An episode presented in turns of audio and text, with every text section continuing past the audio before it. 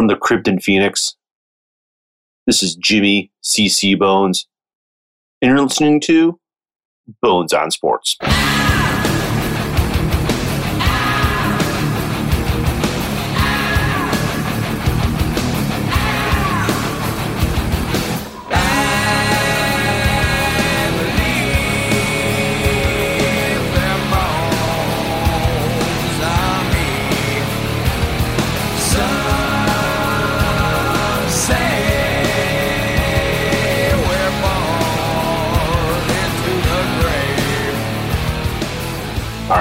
Today, since this is my podcast, we're going to be rolling with three things here.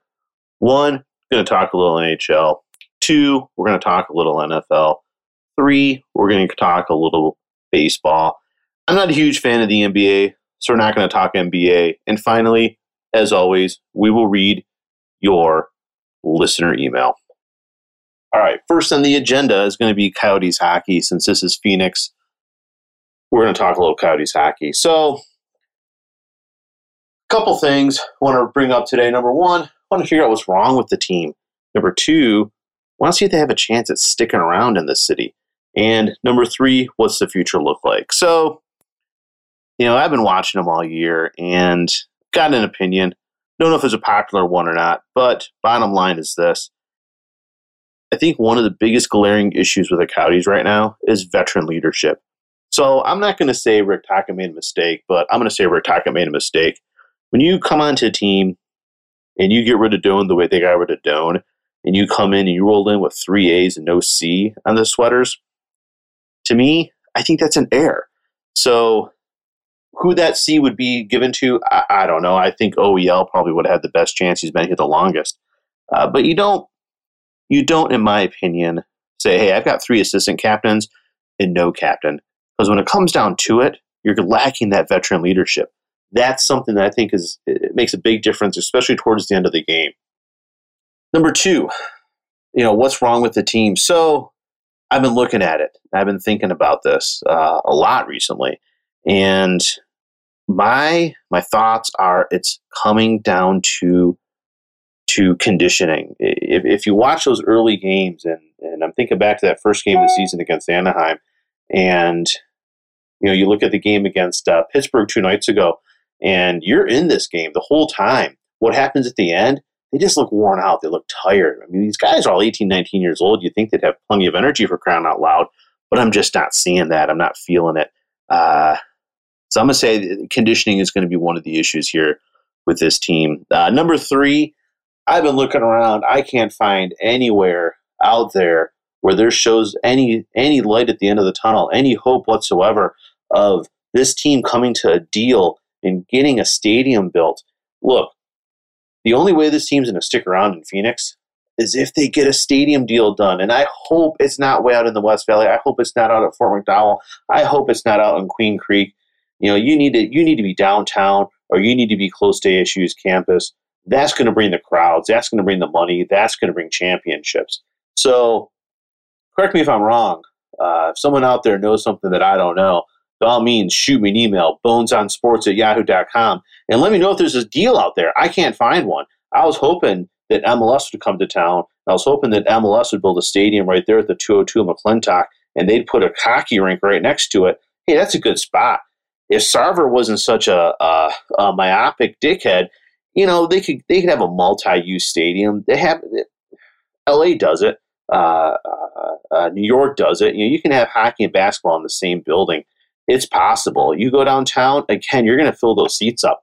So those are kind of my thoughts right now. Uh, I think in the next segment we're going to talk a little. Going to talk a little football, a little surprises. We'll get into baseball.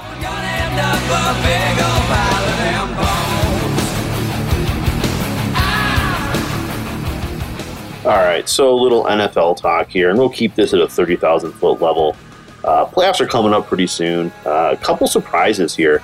Uh, number one, I would have never thought the Rams would be 10 and 4 uh, at any point in the next two seasons, let alone this season. So that's a that's a pretty big surprise. The you know the Eagles, I thought they were good at the beginning of the year. I didn't think they were this good. Now you know, your QB's out. I don't know what's going to happen, um, you know, going forward with their backup coming in, but eh, makes me a little makes me a little curious. But I'll tell you, I'll tell you the biggest surprise of the year so far, and, and we can chalk this one up as uh, uh, a hell of a surprise. Is the Vikings at eleven and three? You know, I remember Teddy Bridgewater going down, and I think it was in training camp or in practice, hurt his knee, and I thought, man, there's no way. Well, they got Case Keenum throwing for him that they're going to. Yeah, there's no way they're going to make the playoffs. Uh, let alone they're atop the NFC North right now, uh, eleven and three. I think they've got, uh, if I'm not mistaken, they got that thing locked up. I can double check that here, but I think they've got that. Yep, it's locked. Yeah, it's a lock. Yeah, eleven and three. Lions are eight and six. So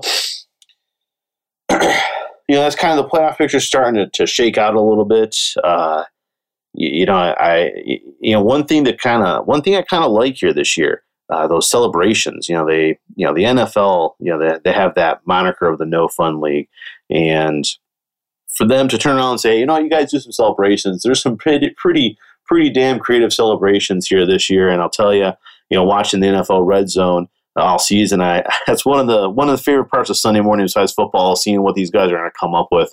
Uh, yeah, there's some creative guys for a bunch of uh, guys that running around hitting each other as hard as they can. There's some creativity there. I love it. I love it. Uh, so that's my that's my NFL section right now. Uh, baseball. I think baseball is last on the list. So, you know, what is you know what does Jimmy Bones think about baseball? You know, in the off season, uh, we got a couple trades. We'll take a deep dive into those next time around. Uh, but what I'm trying to figure out is this this kid out of this kid out of Japan. Um, man, I got to look this guy's name up. It's escaping me right now. The Angels just signed him. Shohei Ohtani. Is this guy legit? Is he is he worth this hype? Uh, and I didn't hear a whole heck of a lot about this guy until his agent came to the table and said, "All right, I'm giving you guys homework to do on this cat, and then we'll see who gets to sign him." Um, man, I got to do some more research. But I'm going to tell you right now, I'm not quite sure that he is going to be worth, and if I'm not mistaken, they have not released what his contract is. Um, I am just not sure that he's going to be worth uh, all the money that I know he's going to be getting. And, uh, you know, you just kind of think back in history, right? So, Hideki Matsatu, man, however you pronounce that guy's name, you got Ichiro you know, a lot of Japanese players came over here and, you know, they were successful. I mean, there's no doubt there's some good baseball players in Japan. There's no arguing that point. Uh, but I would argue that you're looking at the next, I don't know, man. I don't like A Rod, but whatever. Call what you. I don't think you're looking at the next A Rod. I don't think you're looking at the next, you know, Babe Ruth. I don't think you're looking at the next Griffey Jr. You know, just my thoughts on that. Like I said, I'm going to go back to scar the depths of the internet look on the dark web, try and find more out about this guy. Um, you know, I know he's a pitcher. I know he can hit, but uh, eh, hey, you know what? Um, it's not my money, and uh, I've got nothing to do with signing him. But I just don't know that he's worth all the hype. I'm not sure he's legit. Only time will tell. So, we're going to take another quick second and come back with some listener email.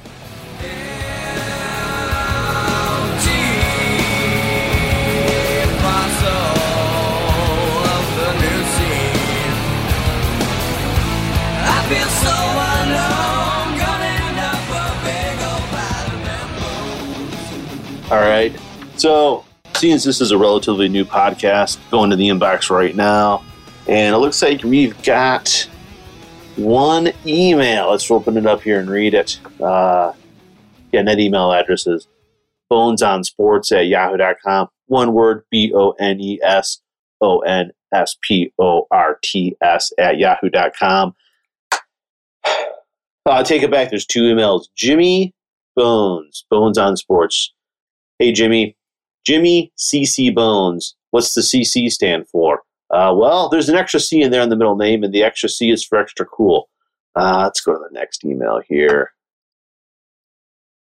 Bones on Sports. What do your oh, what do your listeners call themselves? Bonites or boners? Uh, that's a good question, you know, and that's uh, man, I'm not going to judge. I'm not going to, uh, you know, it's a new, it's a new era. It's a new time in humanity.